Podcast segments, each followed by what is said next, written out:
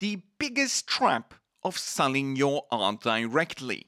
Hi, my name is Matei, and this is Surviving Art.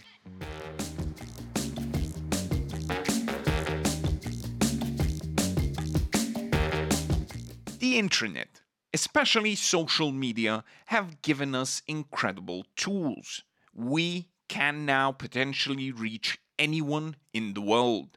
If before you had to go through all the gatekeepers of the art world, now you can do everything yourself and have full control over every aspect of your art, including profits but it does come with a price, and it's probably not what most of us think it is when confronted with the myriad of things we have to set up to get our art businesses started.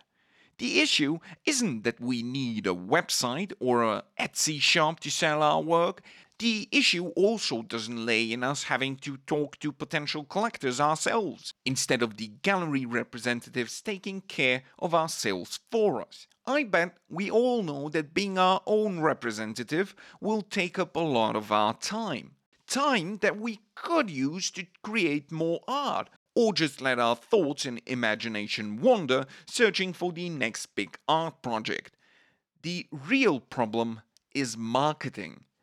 All the tools that we have at our disposal are great and with nothing more than a couple of tenners, we can get all of our social infrastructure up and running. Not only running, though, running automatically. Platforms like Saatchi take care of our shipping. Etsy can take care of our payments, and Patreon automates the way people can become part of our creative endeavors like nothing that's been done before.